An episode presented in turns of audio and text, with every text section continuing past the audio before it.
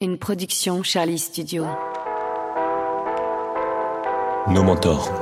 Bonjour, c'est Abel Samo et bienvenue sur Nos mentors, la première série de podcasts faite par des étudiants pour tous ceux qui ont soif d'apprendre et de comprendre. La vocation de nos mentors, c'est de vous accompagner dans vos choix afin de vous aider à faire la différence à travers des rencontres. Avec nos mentors digital, nous allons à la découverte de managers et entrepreneurs travaillant dans le milieu du digital. Nous parlons de leur parcours et des enseignements qu'ils en ont retirés, mais aussi de stratégie digitale, d'entrepreneuriat dans la tech et des prochaines tendances.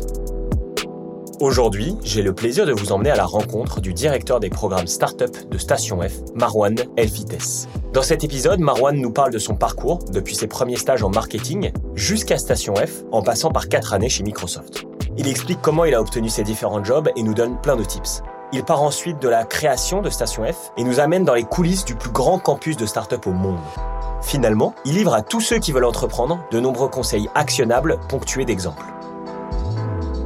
Bonne écoute Bonjour Marwan Bonjour Je suis super heureux de te recevoir aujourd'hui. J'ai plein de questions à te poser euh, sur cet épisode, mais déjà, euh, comment vas-tu? Bah, Très bien, ravi de, de, pouvoir participer à ce podcast. Euh, ravi toujours de pouvoir partager ce qu'on fait, euh, le métier euh, d'accompagnement startup. Ok, bah super. Si ça te va, euh, je vais commencer par te présenter un petit peu à nos auditeurs, dresser un peu ton portrait. N'hésite pas à me couper ou, ou à rajouter quelque chose. Avec plaisir. Du coup, Marwan Elfites, tu es le directeur des programmes startup et services d'investissement de Station F. Station F, c'est le plus gros campus de startup dans le monde. Toi, tu y es depuis les tout débuts, je crois. Et donc, tu as aidé à créer un peu Station F et ses programmes que tu gères et, et tu accompagnes euh, tous ces programmes que tu gères accompagnent plus de 1000 startups à l'heure actuelle environ? Effectivement, donc euh, on a commencé l'équipe Station F, la première équipe a commencé en 2016. Le Station F s'est lancé en fin juin 2017 pour donner un peu une idée. Effectivement, on a aujourd'hui 30 euh, programmes et les fameuses 1000 startups sont réparties dans ces 30 programmes. Et lorsqu'on s'est lancé, on avait à peu près une vingtaine de programmes au départ. Bon, on parlera de tous ces programmes, bien sûr. Avant ça, tu étais, je crois, tu étais manager chez Microsoft où tu as travaillé pendant près de 4 ans. C'est un, ce qu'on appelle dans le milieu un PMM, un Product Marketing Manager. Donc, euh, quand vous travaillez dans ce genre de, boîte, donc en gros les GAFA, hein, vous êtes en charge d'un produit, en l'occurrence c'est en charge d'Azure, et donc euh, vous êtes euh, évalué sur la performance produit revenu sur, sur le marché.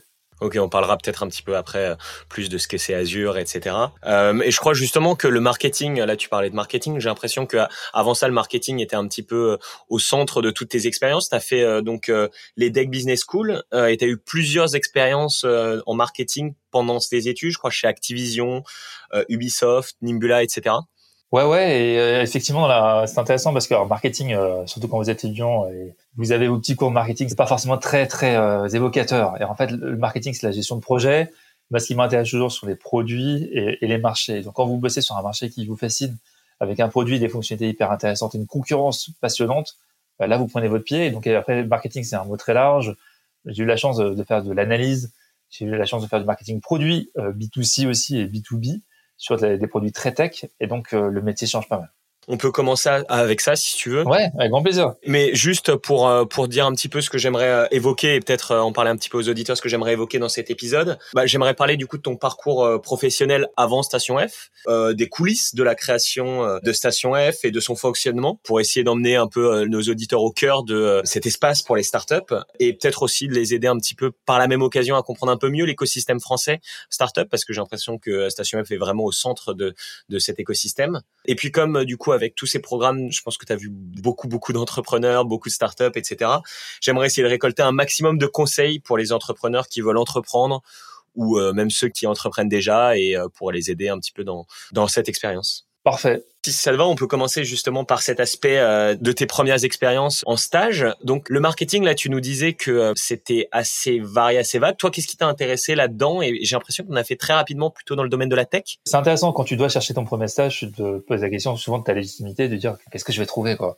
Et moi, quand je suis arrivé à l'EDEC, euh, comme beaucoup d'étudiants en école, il fallait que je fasse mon premier stage de trois mois. Et je me suis dit, bon, mon CV, il est, vide, hein, j'ai juste marqué prépa et, et école qu'est-ce que je vais trouver? Et donc, euh, je me suis retrouvé à, à, rechercher dans des domaines qui me passionnent. donc, il y a un domaine qui me passionne depuis que je suis tout gamin, c'est euh, le domaine du jeu vidéo, par exemple. Et donc, je me suis dit, euh, tu me mets dans un entretien pour parler de jeux vidéo, je vais tenir. Je vais tenir la barre, je vais pouvoir en parler d'un point de vue marché, d'un point de vue passion. Et je voulais voir aussi, comme première expérience pro, comment ça allait se passer d'aller dans un domaine où Sinon, tu connais pas mal de choses. Donc moi, le, monde du jeu vidéo été mon premier contact avec la tech. Euh, gamin, à, je sais pas, 5-6 ans, m'a mis Nintendo dans les mains et j'ai compris le pouvoir des nouvelles technologies et, le lien, en tout cas à cette époque, entre nouvelles technologies et, divertissement. C'était un, révélateur. Donc je me suis dit, tiens, je vais essayer de commencer là-dedans. Donc j'ai regardé ce que je pouvais faire dans un stage de trois mois. Et euh, donc, comme beaucoup, je me suis servi du réseau, du réseau de l'école. Hein. C'est surtout pour ça que vous payez euh, une école et que vous passez beaucoup de temps à préparer les concours. C'est utiliser son réseau. Et donc, j'ai ouvert le book des alumni. J'ai vu qu'il y avait euh, une, une, ancienne EDA qui, qui bossait pour Vivendi Games. Alors, je me dit, bon, intéressant, Vivendi Games, c'est des, des, marques assez iconiques. Hein, Crash Bandicoot, ce, genre, ce, ce, ce, genre de marque intéressante. Et c'est aussi le propriétaire de Blizzard. Et donc j'ai postulé et de fil en aiguille, elle a transféré mon, mon CV, ma demande aux personnes concernées. Il se trouve que j'ai postulé à un moment qui était un moment très très important pour même l'industrie du jeu vidéo. C'était un moment de, de, fusion. À ce moment-là, Activision et Blizzard, donc Vivendi Games, fusionnaient en théorie, ils ne, recherchaient que des césures et, et vu la fusion et vu l'incertitude que ça présentait, quelqu'un qui venait postuler juste pour un stage de trois mois, c'était intéressant. Donc bref, j'ai postulé. J'ai pu être pris parce que j'avais euh, la matière lors de l'entretien et euh, malgré mon CV assez vide. Et euh, j'ai adhéré dans, dans l'équipe qui est en charge plus de la partie analyse marché. Et donc à l'époque, euh, c'était du marketing euh, analyste et donc il s'agissait d'analyser les données marché, les données panel, euh, surveiller le marché du jeu vidéo, su surveiller l'évolution des parts de marché en volume, en valeur. Donc il y avait pas mal de, de finalement de traitement de données et pas mal de, de il s'agissait surtout de s'intéresser à ses clients en interne, les différentes équipes, pour leur dire voici le marché à date, voici il ressemble, voici les tendances. Donc euh, pas mal de rapports euh, là-dessus. Et donc ça c'était chez Activision Blizzard. J'ai voulu creuser après dans, dans, dans mon stage de césure. J'ai fait six mois chez Ubisoft dans une équipe qui s'appelle le Consumer and Market Knowledge. Pareil sur la notion d'études, études de données, de, de, de données panel. Et c'est une équipe qui faisait du quanti, du quali, et qui aussi euh, qui était une autre partie de l'équipe sur laquelle je n'étais pas, mais qui travaillait notamment sur la réception des jeux vidéo qui étaient en phase alpha à l'époque, par exemple, j'étais euh, sur le lancement d'Assassin's Creed 2 pour les connaisseurs. Et notamment, je voyais des versions alpha d'Assassin's Creed qui étaient dernièrement en train de tourner. Il y avait des sessions quali qui étaient faites avec des joueurs. Tu peux peut-être expliquer la, la différence quali-quanti euh, pour ceux qui sont. Oui, euh, très bon point. Bah, du quanti, c'est que vous allez, euh, vous allez, euh, ça va reposer sur des chiffres, sur des enquêtes, sur notamment, il y a pas mal de données panel qu'on va analyser en fonction des, marchés. Vous prenez le Japon, vous prenez la France, vous prenez l'Amérique du Nord. On va travailler avec des instituts qui surveillent les ventes de jeux. Donc, vous prenez en France, c'est GFK. GFK étant l'acteur référence qui va vous dire voici le nombre de jeux vendus euh, en France sur telle licence. Euh, vous allez avoir les parts de marché en, en, volume. Vous allez pouvoir aussi calculer la partie valeur. Au Japon, c'est un autre institut qui fait ça. Et puis, il faut surveiller les marchés parce que ça vous donne pas mal de tendances. Et ça, je vous parle d'une expérience qui a eu lieu il y a près de, de 12-13 ans, si je dis pas de bêtises. Aujourd'hui, effectivement, l'enjeu, c'est que les volumes de jeux sont de moins en moins physiques et sont de plus en plus en ligne. Et donc, il s'agit d'analyser le marché d'une autre manière. Et donc, ça, c'est la partie quanti. La partie quali, c'est que vous allez faire des focus group, prendre des euh, panels de joueurs cibles ou pas, et voir leur réaction sur euh, sur un jeu. Et puis aussi dans l'équipe consumer et market knowledge, euh, l'ambition de cette équipe à l'époque, et je pense que ça l'est encore, c'est de voir ce qui se passe dans l'ensemble du monde du divertissement et, plus au niveau des générations sur qu'est-ce qui intéresse aujourd'hui les générations d'un point de vue consommation de divertissement et voir comment une boîte comme Ubisoft peut s'adapter à ça. Aujourd'hui, j'imagine, je n'y suis pas depuis des années des années, mais l'arrivée d'un Netflix, l'arrivée d'un Snap, d'un TikTok, etc. vient remettre en cause euh, ou bien challenger la manière dont un éditeur de jeu euh, produit ses jeux aujourd'hui. Et du coup, bah, toi aussi, un peu, tu sors après Ubisoft, j'ai l'impression, du coup, tu restes quand même dans le côté marketing, mais tu sors un peu du côté jeu vidéo. Euh, comment ça se passe après? Oui, euh, je me suis, j'ai voulu me challenger en disant, euh, bon, le jeu vidéo, tu connais. Et, et c'est l'une des leçons que j'avais chez Ubisoft, c'est que tous les gens qui travaillent avec vous à Ubisoft sont des gros connaisseurs. Donc, au final, c'est très dur d'avoir ça, son petit branding interne, entre guillemets.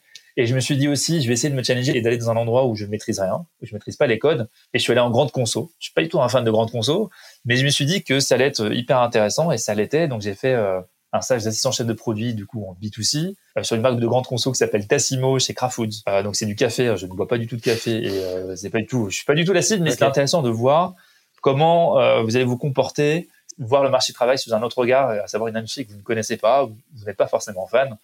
Et, euh, et c'est clairement l'apprentissage que j'ai le moins apprécié d'un point de vue plus plaisir au quotidien, mais c'est là où j'ai le plus appris. Donc c'est un truc que je, si je devais le refaire, je le referais avec grand plaisir. Euh, le café, ça me passionne pas des masses. Les marques autour me passionnent pas des masses. Je suis très tech comme profil.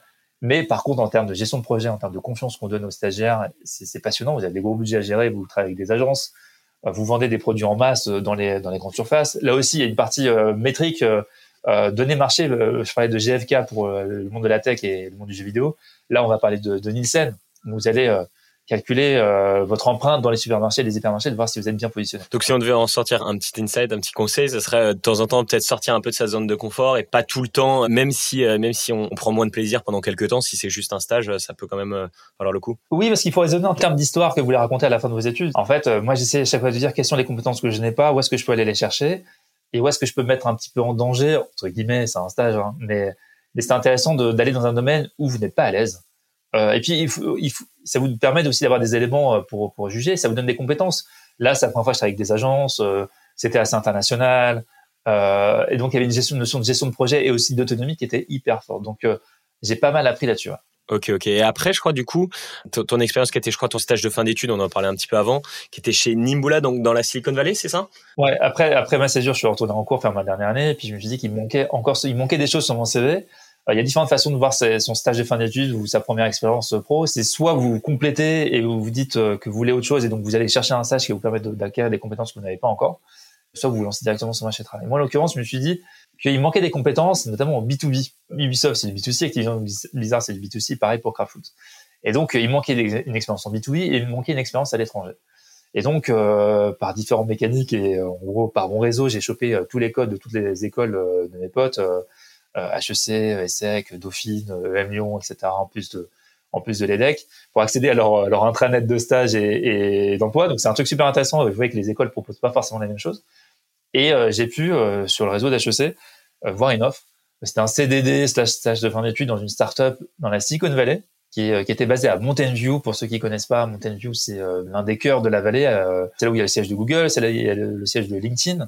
Euh, et moi, j'ai du coup, j'habitais à Palo Alto, qui est la ville d'à côté, qui est un peu la capitale de la vallée, qui est là où il y a Stanford, en gros, euh, clairement. C'est euh, c'est une ville passionnante. Et donc, j'ai postulé en disant, voilà, c'était une offre du coup de, de, marketing B2B, en gros de la génération de leads, comment vous allez arriver à générer des leads, des prospects? Des leads, peut-être, ouais, tu peux, ouais, c'est des prospects. Oui, des leads, ce sont des, des prospects, donc des prospects clients. Lorsque vous vendez un logiciel ou, ou autre à, à, des clients, bah, vous devez d'abord avoir des contacts et des contacts qui vont être intéressants, que vous allez qualifier pour ensuite pouvoir être dans une approche euh, commerciale. Et donc Nimbula, c'est une startup qui, euh, qui n'existe plus. Je vais expliquer pourquoi, qui a été euh, fondée par les anciens fondateurs du cloud d'Amazon, Amazon EC2 pour les spécialistes Ici tout, c'est la partie machine virtuelle, la partie puissance de calcul d'Amazon, qui est le d'Amazon Web Service, qui est l'un des services les plus importants au monde d'un point de vue tech. C'est le service le plus rentable d'Amazon. Hein. C'est pas le e-commerce, c'est Amazon Web Service. Et donc l'un des fondateurs de ce service-là est parti à quitter sa startup. Il a créé une solution de cloud privé. En gros, schématiquement, c'est comment je vous permets de gérer vos serveurs de manière euh, cloud à la Amazon, chez vous, sur vos propres serveurs. Donc en fait, c'est une solution qui s'adresse à la DSI. Bref, j'ai postulé, j'ai pu être pris parce que c'est intéressant, parce que qui avait marché dans le procès, j'avais demandé feedback pourquoi moi et pas un autre. C'était, je connaissais un peu le marché du cloud, je, m'étais intéressé. Je voulais pas que aller en Californie, j'avais une vraie appétence pour le pour la solution. Et, euh, et donc j'avais demandé feedback pourquoi pourquoi tu me prends moi et pas et, pas quelqu'un d'autre. Et, et, et, bref, j'ai été pris et euh, les premières fois que je que, que je bosse à l'étranger et, euh, voilà, j'atterris euh, j'atterris à Palo Alto c'était une expérience de 10 mois, donc je remplaçais quelqu'un qui était en congé maternité. Et je suis arrivé dans une startup qui, à l'époque, avait levé 20 millions de dollars auprès des deux plus gros fonds euh, d'investissement de la planète, qui étaient Axel Partners et Sequoia Capital. Et alors moi, j'étais un vrai noob à l'époque, hein, un vrai, vrai débutant. Je, je savais que c'était réputé, mais je n'étais pas le plus gros connaisseur d'écosystème startup. Hein, c'est plus de 10 ans. Et donc, mais j'ai vu qu'il y avait euh, que les fondateurs avaient un vrai track record, que les fonds d'investissement avaient un vrai track record. Donc, je me suis dit que je vais pas dans la petite startup euh, du coin qui avait un vrai truc derrière. Quand je suis arrivé, on était une quinzaine. Quand je suis reparti, on était une trentaine. Et c'est une équipe qui était vraiment à l'image de la vallée, c'est que les fondateurs étaient deux Sud-Africains.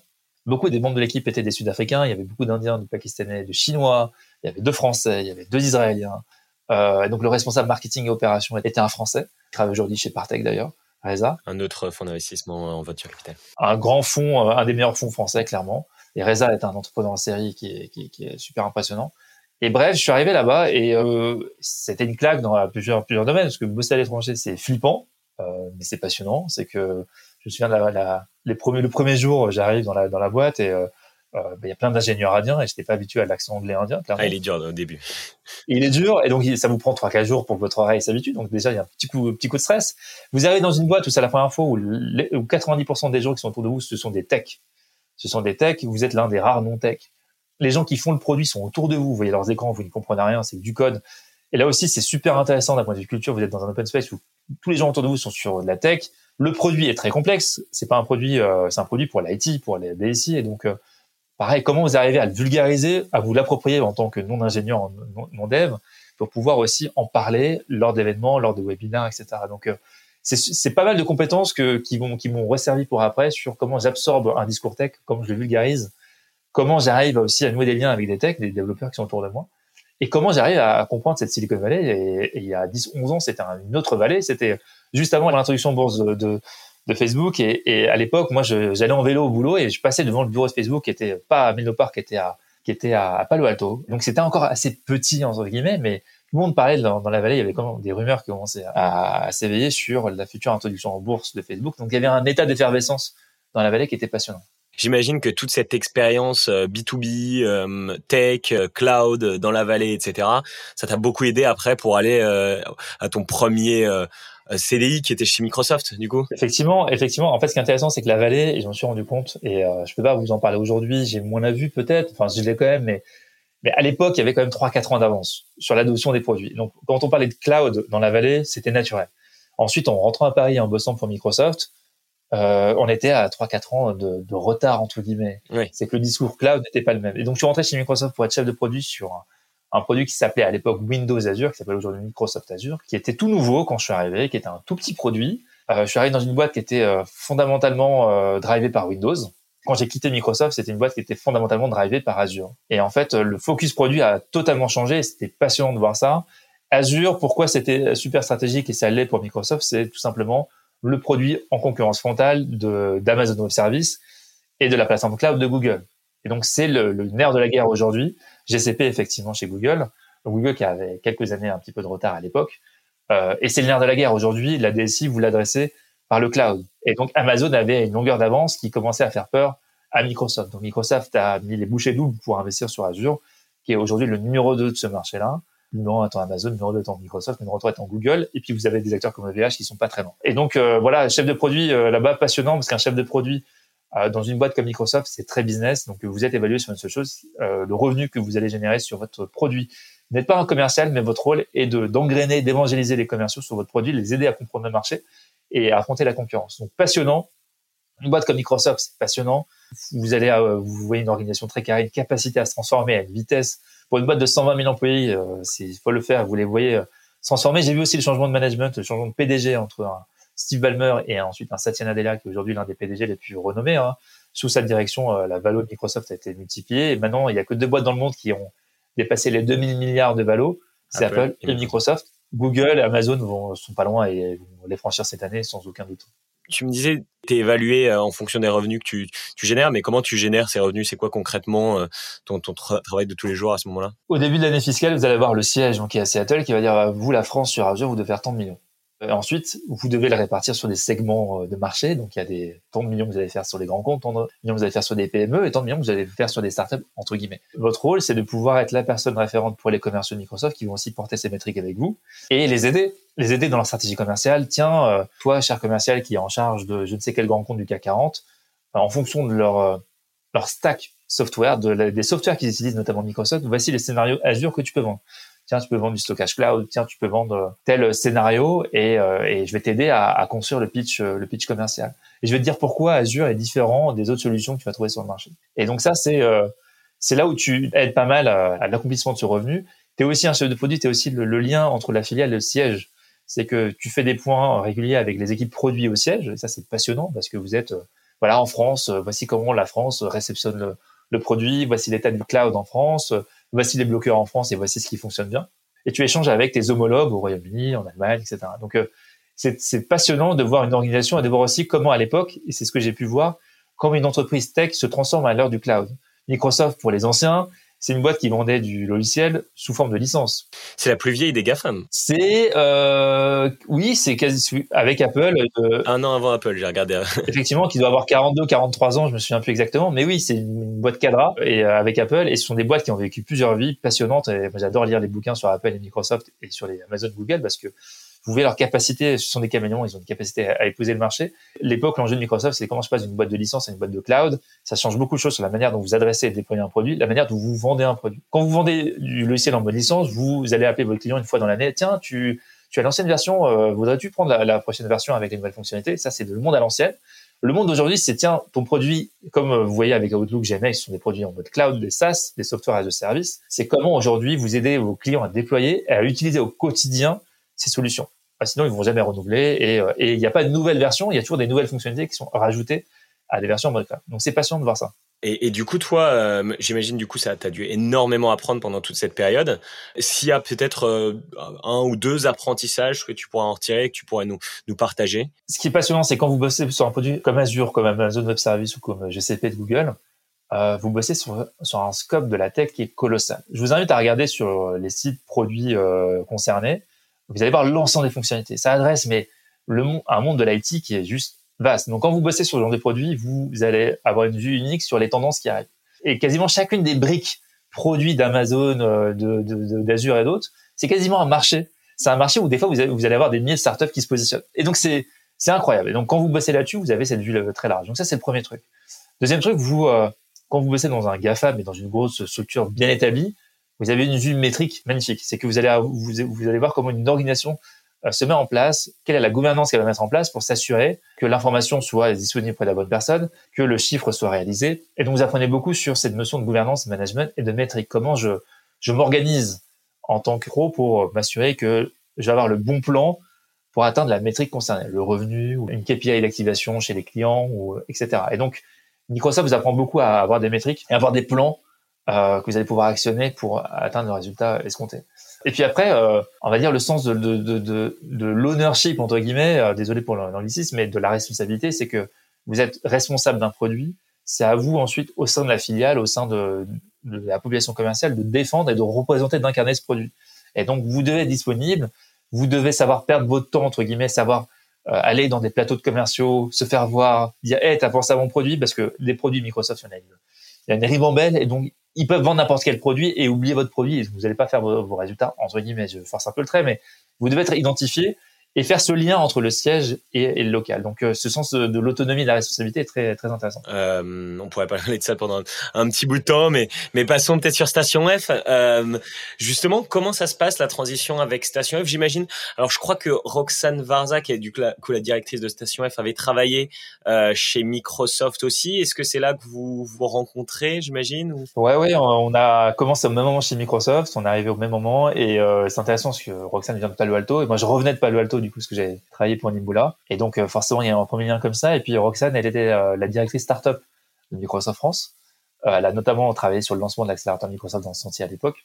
moi, en tant que chef de produit Azure, Azure étant le produit d'appel de Microsoft pour les startups, j'ai eu l'occasion de pas mal travailler avec Roxane et les équipes startups de Microsoft. Même si on n'avait pas un lien direct, mais effectivement, je l'ai rencontré à ce moment-là.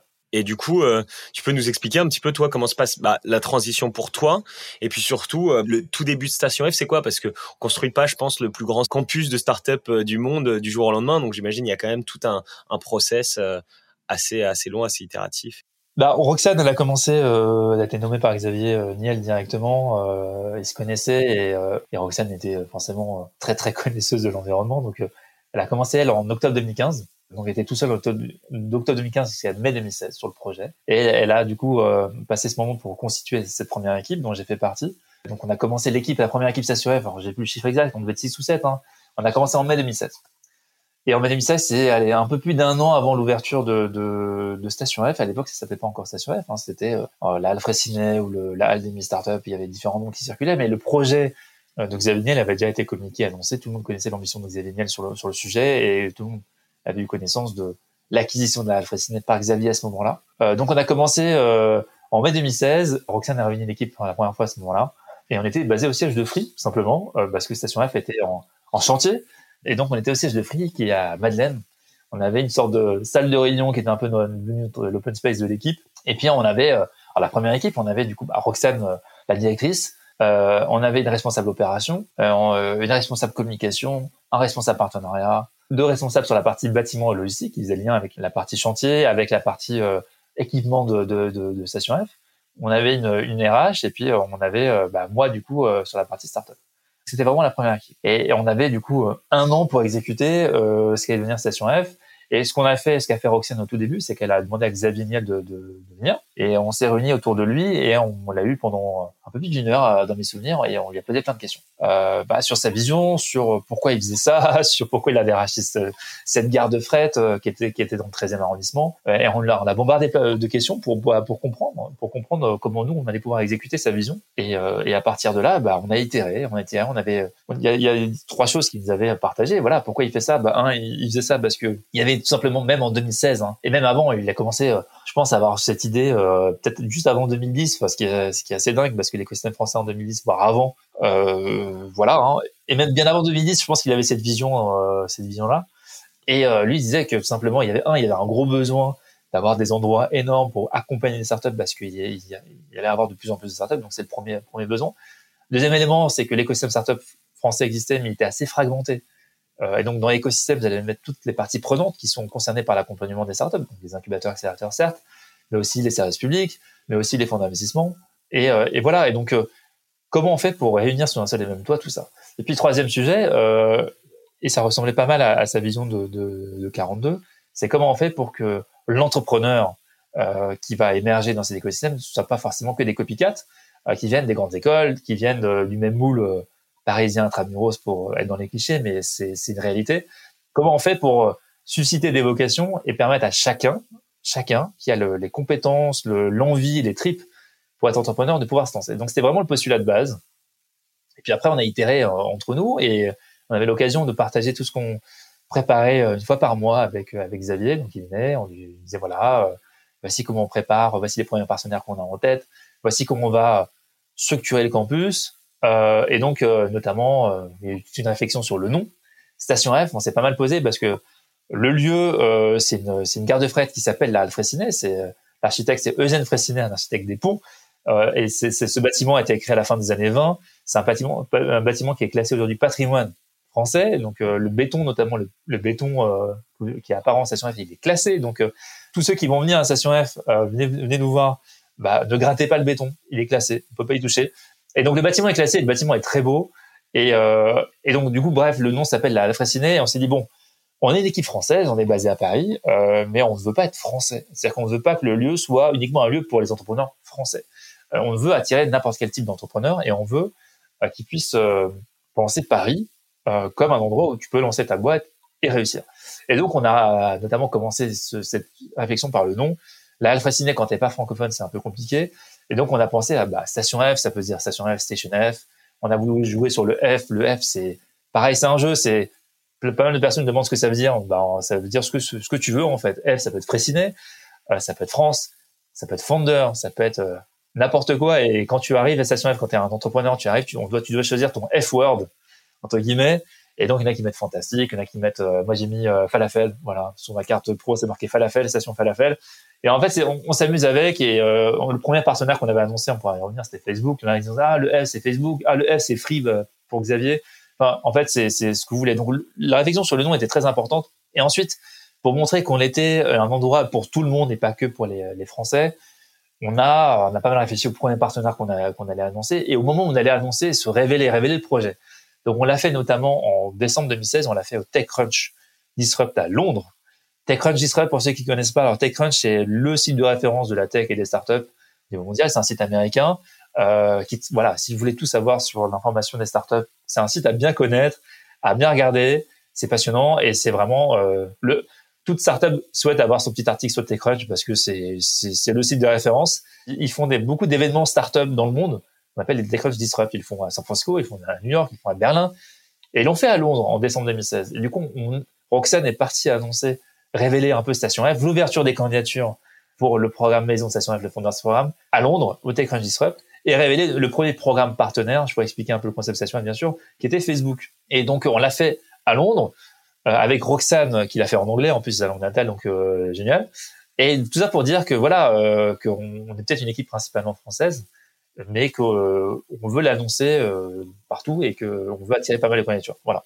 J'ai l'impression que c'est aussi un peu euh, le gouvernement aussi essaye beaucoup de pousser là-dessus. J'ai vu là dernièrement il y a des facilités pour les fondateurs étrangers qui veulent et même les personnes de la tech qui veulent travailler dans la French Tech et qui viennent de l'étranger, etc. J'ai l'impression que c'est ouais bah pour expliquer alors le coup Station F le, concept sur lequel on est on est arrivé c'est un campus. Alors Station F c'est un projet qui est 100% privé. Il y a un fondateur c'est Xavier qui a mis sur la table 250 millions d'euros juste pour vous montrer quand même euh, la, hauteur d'investissement qui comprend du coup l'acquisition de l'endroit, la rénovation. Et je vous invite à taper Alfred Ciné et Station F à côté. Vous allez voir tout le travail qui a été fait entre le hangar désaffecté d'avant et du coup Station F aujourd'hui.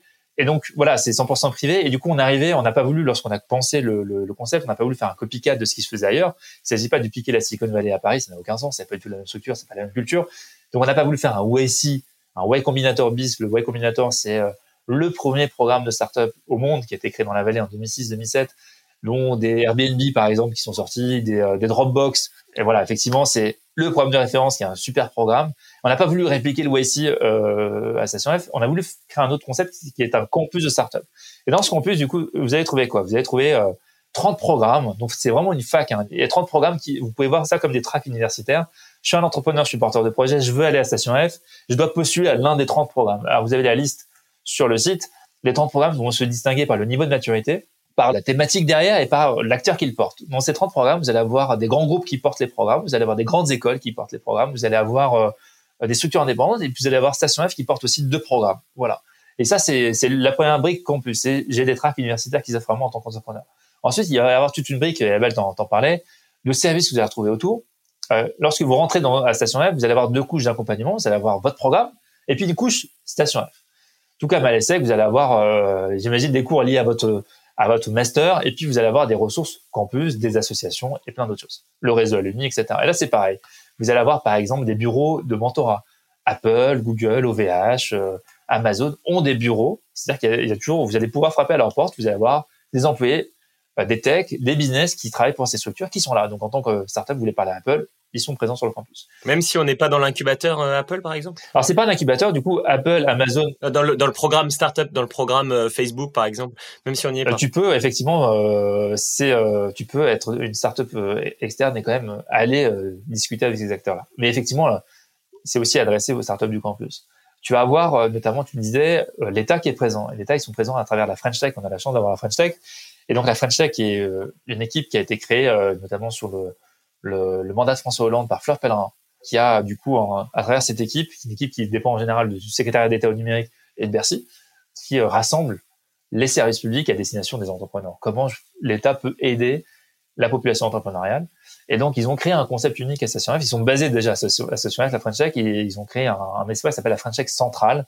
Et donc, en fait, ils viennent avec près d'une trentaine de services publics, donc des services de l'État français, qui vont aider les entrepreneurs. Donc, typiquement, chaque semaine, vous allez avoir un programme, vous allez pouvoir rencontrer les services publics, donc la BPI, euh, euh, Business France, euh, l'INPI par exemple, qui est l'institut pour déposer ses brevets, les douanes si vous avez besoin d'importer, d'exporter des produits physiques, Pôle Emploi, des instituts de recherche, etc., etc. Et donc ça, c'est vraiment unique, c'est que on a la chance de les avoir, et donc en fait, vous allez avoir des, des gens qui dépendent de l'État, qui viennent à Session F, qui viennent au contact des entrepreneurs, et les entrepreneurs, eux, ils finissent par recevoir l'État à domicile finalement. Ils ne sont pas faire la queue dans je ne sais quelle administration il les reçoivent à Station F. Ça, c'est assez génial. Enfin, on voit vraiment les retombées aujourd'hui, que ce soit de Station F, de la French Tech, etc. Aujourd'hui, par exemple, je crois, dans les deux, trois dernières semaines, il y a trois nouvelles licornes françaises qui ont été annoncées.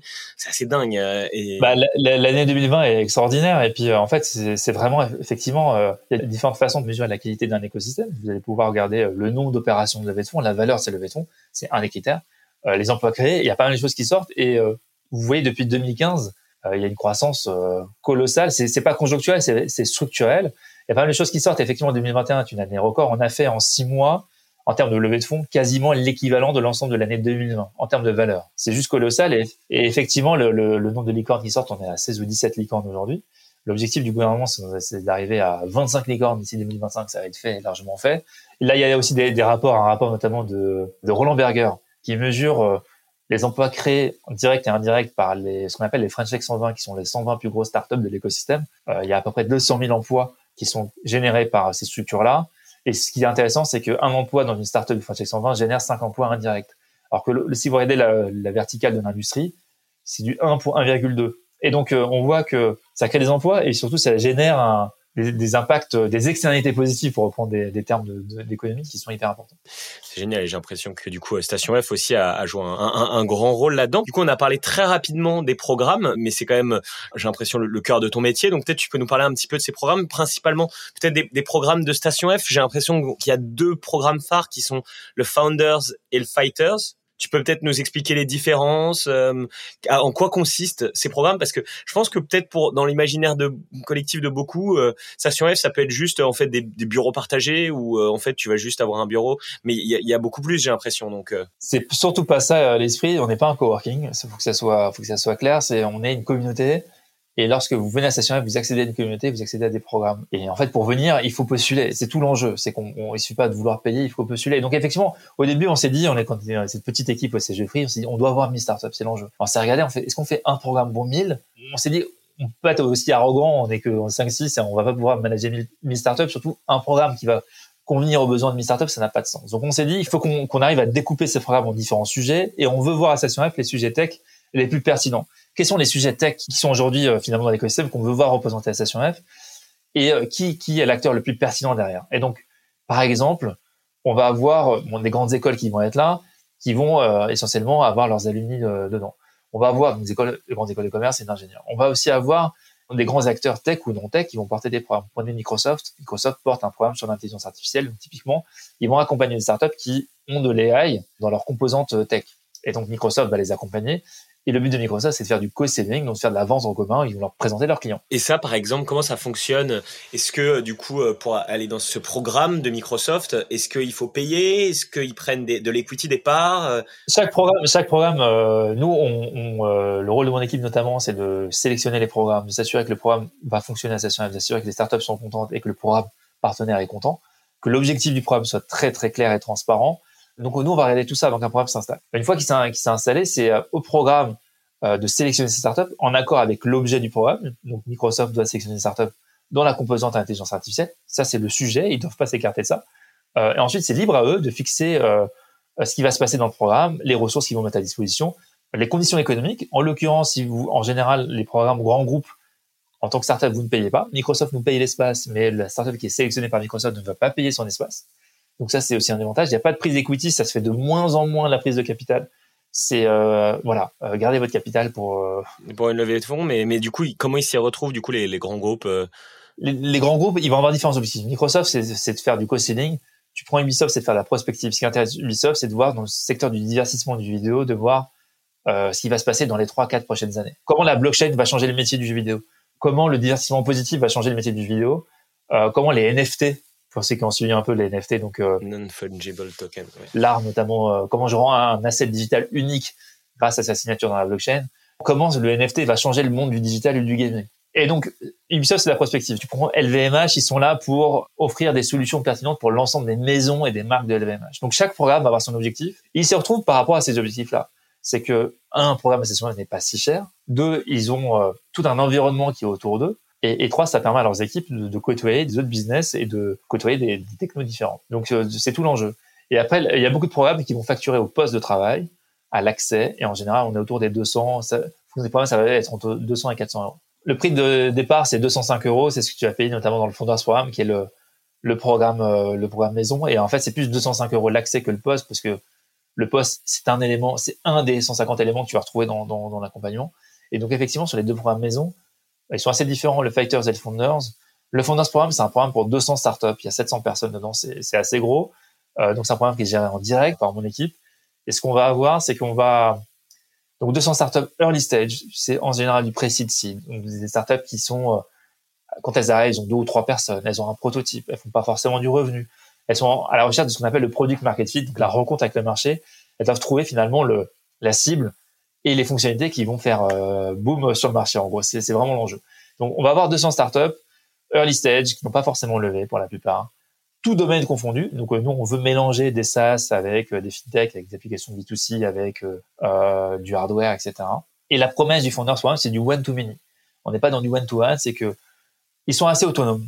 On leur partage plein de ressources hyper quali, à eux de se servir. Alors, Typiquement, la tagline du programme, c'est que 90% de tes problèmes, tes challenges en tant qu'entrepreneur vont être résolus par d'autres entrepreneurs. Notre enjeu en tant que staff derrière, c'est de les mettre en relation avec des entrepreneurs qui connaissent les mêmes challenges ou qui les ont craqués quelques mois ou quelques années auparavant. Et donc, on va tout faire autour de l'échange de pair à pair entre entrepreneurs. La sélection se fait par des entrepreneurs. Les workshops, on a deux ou trois par mois. Ce sont des entrepreneurs qui. C'est quoi les critères de sélection d'ailleurs? On va regarder. Euh, euh, tout est en ligne. Vous pouvez voir le, sur le site. On va regarder différents critères. Typiquement l'équipe et, le marché et le produit. Donc, est-ce que l'équipe est full time euh, Faut pas que ce soit un job du soir ou du week-end. On veut que l'équipe ait déjà pris la décision de ça y est, on y va à 200%, on le fait. On demande le background des fondateurs. On demande leur vision. Euh, quel est le marché? Euh, On veut voir le prototype. En fait, montrez-nous que vous avez dépassé le stade de l'idée. En fait, on veut déjà un début d'exécution et on donne pas de définition là-dessus. C'est euh, c'est à vous de nous montrer qu'il y a eu un début d'exécution. Ça peut être une maquette, ça peut être un produit fonctionnel, ça peut être euh, une vision. Mais voilà, on veut dépasser le stade de l'idée. Il y a a pas de programme Station F qui, qui soit au stade de l'idéation. Vous arrivez avec uniquement une idée à Station F, vous n'allez pas bien utiliser l'endroit et vous allez peut-être vous perdre dans l'ensemble des ressources disponibles. Mais si vous venez, vous avez déjà votre roadmap bien établi, c'est là où tout le lieu prend, prend, prend, prend, sa valeur. Et puis ça c'est le premier. Donc on va regarder tout ça, c'est les critères d'éligibilité. Et puis une fois qu'on est admissible entre guillemets, on va euh, vous demander de faire une vidéo. On veut voir l'équipe. Euh, on va poser des, questions pro, des questions fun, etc. On veut vraiment voir l'équipe. On partage la vidéo et le dossier euh, auprès d'un comité de sélection qu'on appelle le Selection Board. Ce sont des entrepreneurs euh, qui ont un track record assez dingue, qui de manière pro bono évaluent les dossiers. Qu'est-ce qu'ils aiment le projet Station F? Et, ils évaluent quelques dossiers dans l'année. Nous on leur fait la évaluation, ils évaluent. Derrière, on va avoir je sais pas moi, le fondateur de Supercell, par exemple, Clash of Clans, qui va qui va évaluer, le fondateur de Blablacar, fondateur de Drivey. Euh, on a des, des voilà, et c'est passionnant à voir. On a une chance extraordinaire de voir les commentaires qu'ils mettent. On réunit tout, on tranche et on, nous on veut vraiment que ce soit des entrepreneurs qui fassent l'évaluation et puis après euh, après tu viens. Et donc le Founders Programme, c'est vraiment l'intelligence collective. C'est comment j'arrive, euh, moi staff entre guillemets, à te partager les bonnes inversions bon moment. Tu veux lever des fonds dans tel domaine, bah voilà, je vais te présenter tout de suite une startup du Founders qui a eu la même démarche, qui est dans la même thématique. Tiens, tu te demandes comment tu vas arriver à faire ta bêta. Bah, tiens, je vais te présenter une startup du fondeur qu'il a, qu'il a faite il y a six mois. Donc c'est vraiment l'intelligence collective et l'autonomie. C'est que je ne vais pas te voir tous les jours, sauf si tu le demandes, mais c'est à toi de te débrouiller dans l'ensemble des ressources que je vais te, je vais te partager. Donc ça, c'est le Founders. Et l'enjeu du fondeur, c'est que tu viens avec ton MVP, donc ton minimum viable product, donc ton prototype, et tu arrives à la fin avec ton product market fit. Donc tu commences à avoir un revenu récurrent que tu vas générer tous les mois. Et ensuite, libre à toi de postuler un autre programme de station F si c'est pertinent pour toi. Le Fighters Programme, euh, je parlais de la diversité, donc l'un des enjeux euh, que nous avait euh, euh, partagé Xavier Niel au tout début, c'est je crée Station F parce qu'il faut qu'on arrive à changer le visage des entrepreneurs. Et ça, c'est vraiment le, le Fighters Programme. Le Fighters Programme, c'est comment on fait pour avoir des entrepreneurs qui viennent pas que des grandes écoles. On veut les gens des grandes écoles, mais on veut pas qu'ils soient tout seuls. Et donc, on va chercher des profils différents. Et là, euh, l'idée, c'est comment j'arrive à attirer des fondateurs et fondatrices qui viennent de backgrounds moins privilégiés. Et donc, il n'y a pas de définition, mais en général, tu vas forcément avoir les gens des quartiers, les gens des campagnes, des réfugiés, des immigrés, et tous ceux qui ont eu des parcours de vie plus ou moins difficiles. Et c'est le même processus de sélection, c'est quasiment le même formulaire que le Founders Programme, sauf que tu peux le faire en français. Le Founder, c'est que en anglais. Et là, on te demande pourquoi tu es un fighter? Dis-moi, raconte-moi pourquoi tu te considères comme un fighter. Et on travaille avec beaucoup d'associations aussi de terrain sur l'ensemble des personnages que je t'ai présentés pour pouvoir identifier des gens qui ont, euh, qui sont entrepreneurs dans l'âme sans qu'ils le sachent forcément. Et donc, on va les chercher, on leur propose d'intégrer le Fighters Programme. Et l'idée, l'ambition, c'est que donc c'est gratuit pour eux pendant un an. Ils ont droit à trois euh, accès par projet pendant un an gratuitement. Là, c'est du one-to-one euh, en termes d'accompagnement versus le Founders Programme. J'ai quelqu'un dans l'équipe qui est dédié sur le Fighters Programme, qui les voit tout le temps, euh, qui, qui a une approche programmatique avec des workshops établis, mais en même temps qui fait pas mal de choses personnalisées en fonction de leurs problématiques. Et l'ambition, c'est qu'ils arrivent à la fin du programme avec un produit ou un prototype finalisé. Et il y a tout un enjeu dans le Fighters Programme d'acculturation. Le premier trimestre, il est vraiment lié à l'acculturation. Comment, notamment par rapport à tous les mots bizarres que je prononce depuis le début, comment j'arrive à, à, familiariser avec cet écosystème startup. On va ramener des fonds d'investissement pour qu'ils se familiarisent avec les attentes euh, des fonds, leur langage.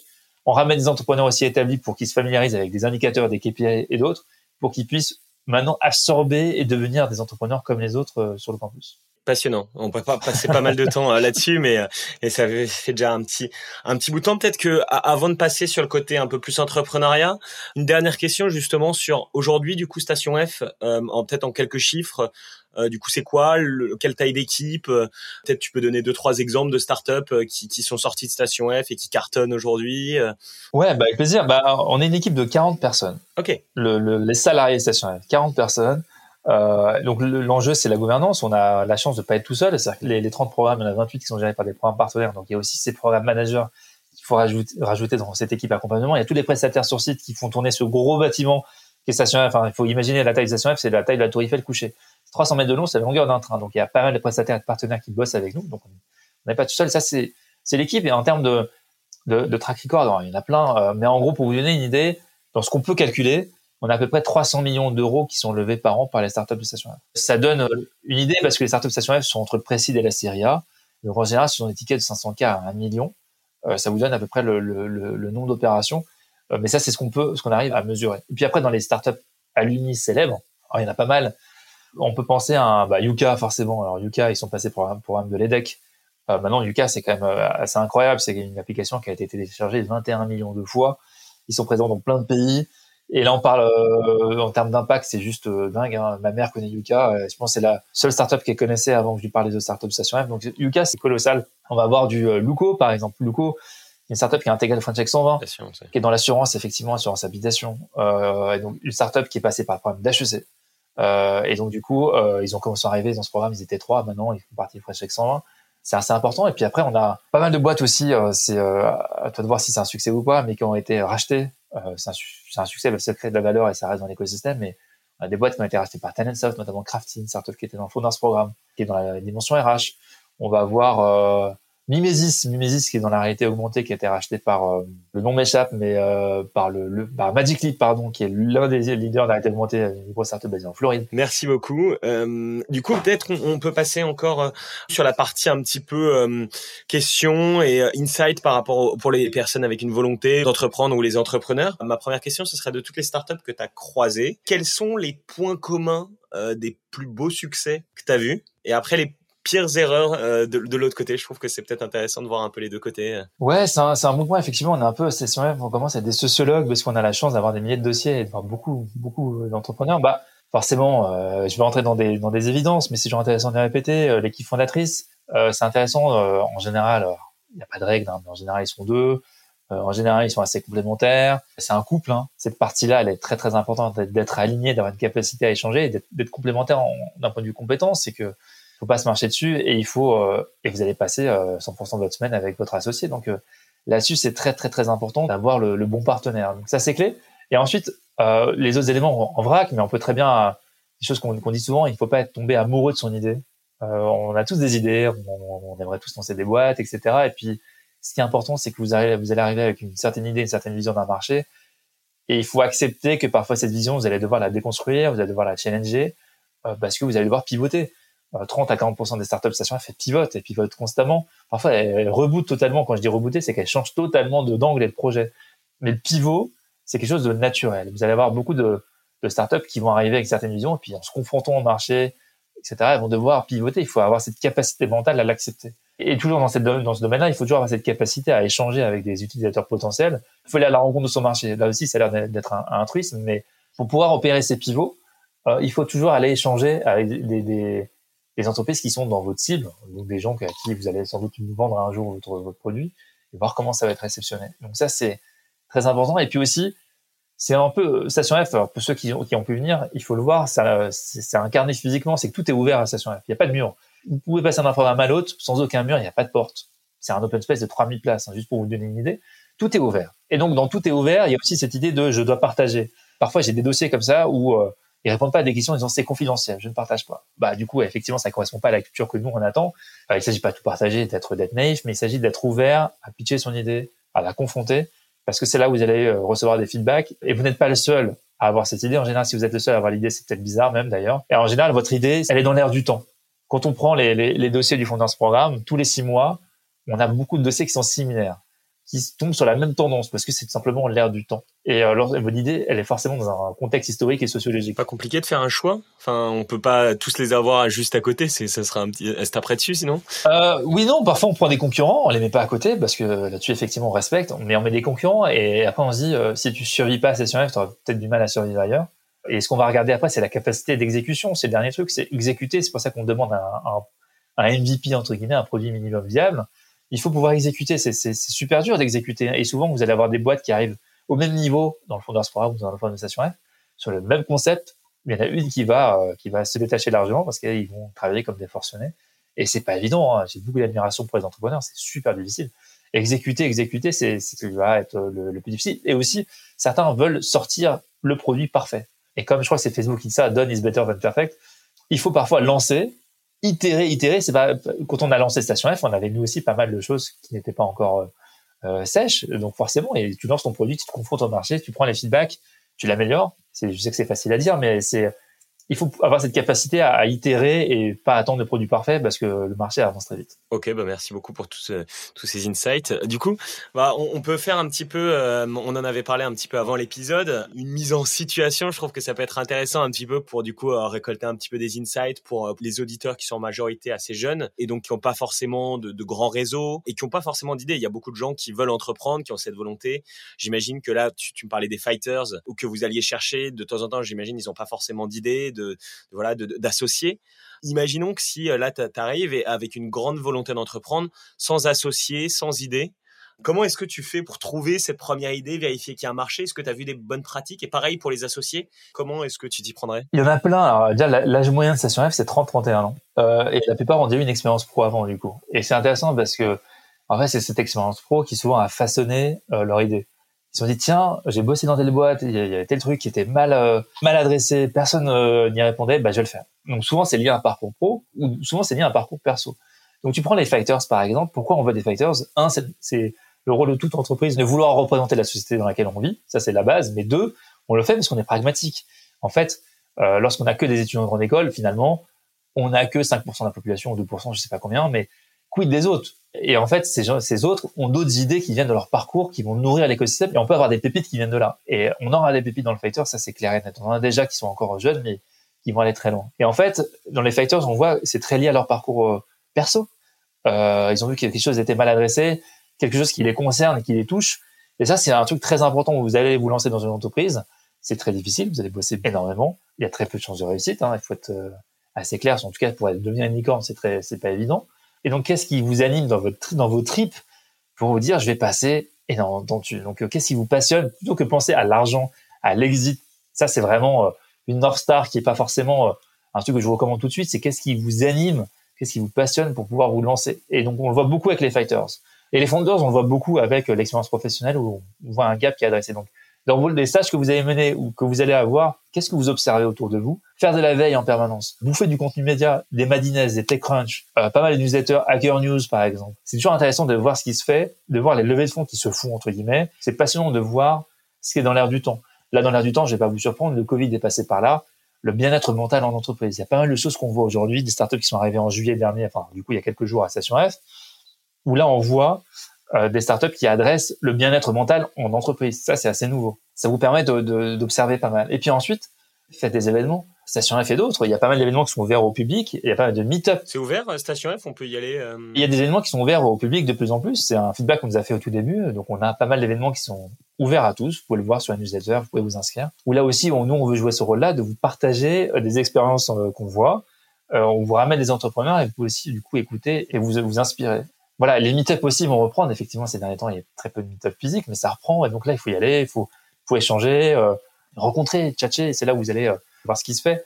Euh, suivez des démodés aussi. Alors, démodés sont quoi? Ce sont des startups qui pitchent devant des investisseurs. Souvent, c'est public. Vous pouvez le voir en ligne. Vous pouvez voir les pitchs de startups de, de, Station F, notamment qui s'appelle le Futur 40. C'est les 40 startups les plus prometteuses de Station F. Et leur pitch sur le YouTube de Station F. Vous pouvez voir ce qu'ils font, voir comment ils pitchent, quels sont les mots-clés qui ressortent. C'est super intéressant. Et puis, pour terminer, on a un programme qui s'appelle Entrepreneur First.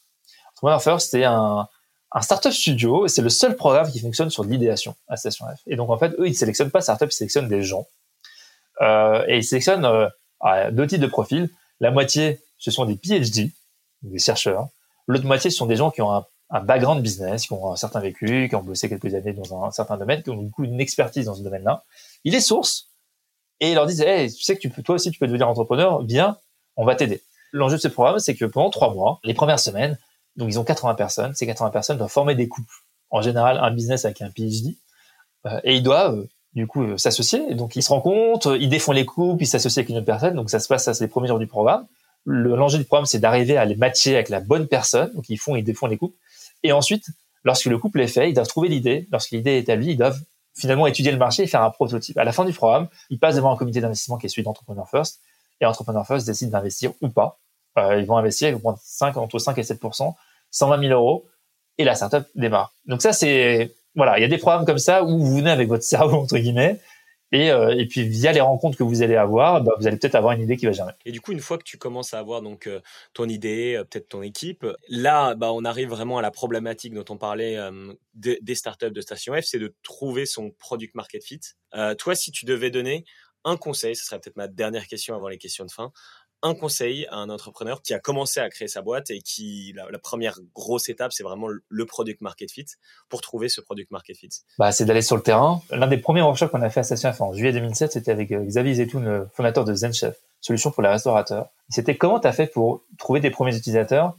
Euh, bah lui il a dit je vais aller taper à la porte de tous les restaurateurs. Je leur ai vendu un produit que je n'avais pas encore. Euh, mais je leur avais pitché le truc il faut pas vendre du fake mais en gros c'est intéressant de dire voilà si je te vends ça est-ce que tu le prends? Et les gens le prenaient. Et il avait déjà un prototype à leur proposer euh, juste après. Il avait les capacités à délivrer.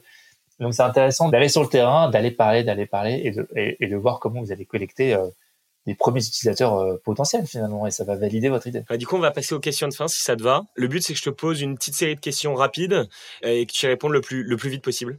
Première question, est-ce qu'il y a un marché ou une industrie qui te passionne en ce moment? NFT et gaming type euh, Sorar par exemple. Je vous invite à regarder Sorar, c'est une des futures pépites de l'écosystème français, c'est incroyable. On parle d'une future levée euh, record euh, qui va peut-être arriver. Qui ouais, sans doute, voilà, la 18e licorne française sans doute. Un outil tech dont tu peux pas te passer, que tu utilises pour ta vie de tous les jours euh, Asana. Asana, c'est fondé par l'un des cofondateurs de Facebook. C'est un outil de rétro-planning qui permet à, de voir le rétro-planning de vos équipes, de voir tout ce qui se passe dans l'équipe et c'est passionnant d'un point de vue management. Et tu as une anecdote sur Station F sur, qui se raconte rapidement?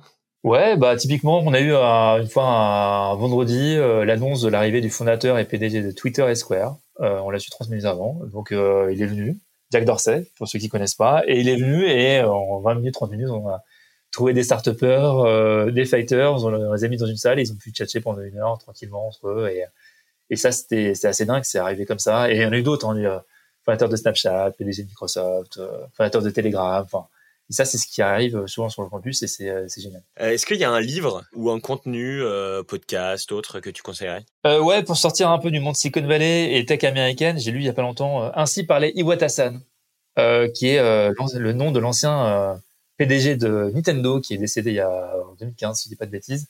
Et c'est un livre qui recueille l'ensemble de ses déclarations et façons de manager euh, il a transformé Nintendo. Voilà. Et donc, c'est intéressant de voir le management à la japonaise sur une boîte qui a plus de 120 ans. Hein. Nintendo a été créé en 1889, hein, pour euh, ceux qui connaissent pas. Et c'est passionnant de voir comment Satoru Iwata, du coup, qui est le nom de ce PDG, a transformé cette boîte et ça permet de changer un peu des discours d'Elon Musk, de Jobs et compagnie, si vous voyez une autre forme de management et de direction d'entreprise. Est-ce que tu as eu des mentors? Euh, J'ai eu des mentors de manière directe, souvent des euh, bah, les managers que j'ai eu la chance d'avoir chez Microsoft, euh. Euh. Est-ce que d'ailleurs, euh, tu aurais un futur mentor à nous conseiller pour le podcast? Voilà, il y en a plein. Ça peut être bah, peut-être fondateur de Sora, peut-être fondateur de Lugo, euh, ça peut être passionnant de voir comment en, trois ans il arrive à te générer les deux, hein, les deux en deux trois ans ont une croissance assez incroyable. Ok, bah merci beaucoup. Bah, merci à toi. C'était passionnant. Euh, J'espère qu'on aura l'occasion de se croiser en vrai, parce qu'on a enregistré ce podcast euh, à distance. Quand tu veux. Bah merci beaucoup euh, Marwan, et à très bientôt. Salut, à très vite. Merci d'avoir écouté cet épisode. Si cela vous a plu, vous pouvez vous inscrire à la newsletter sur le site nomentor.com et nous suivre sur votre plateforme de streaming favorite. Je suis preneur de vos retours, alors n'hésitez pas à nous suivre sur Facebook, LinkedIn, Instagram, où vous pourrez nous communiquer vos questions pour qu'on puisse améliorer ce programme ensemble. N'oubliez pas de partager le podcast avec vos amis si cela vous a plu et de mettre 5 étoiles sur Apple Podcast afin que nous remontions dans les classements. À bientôt!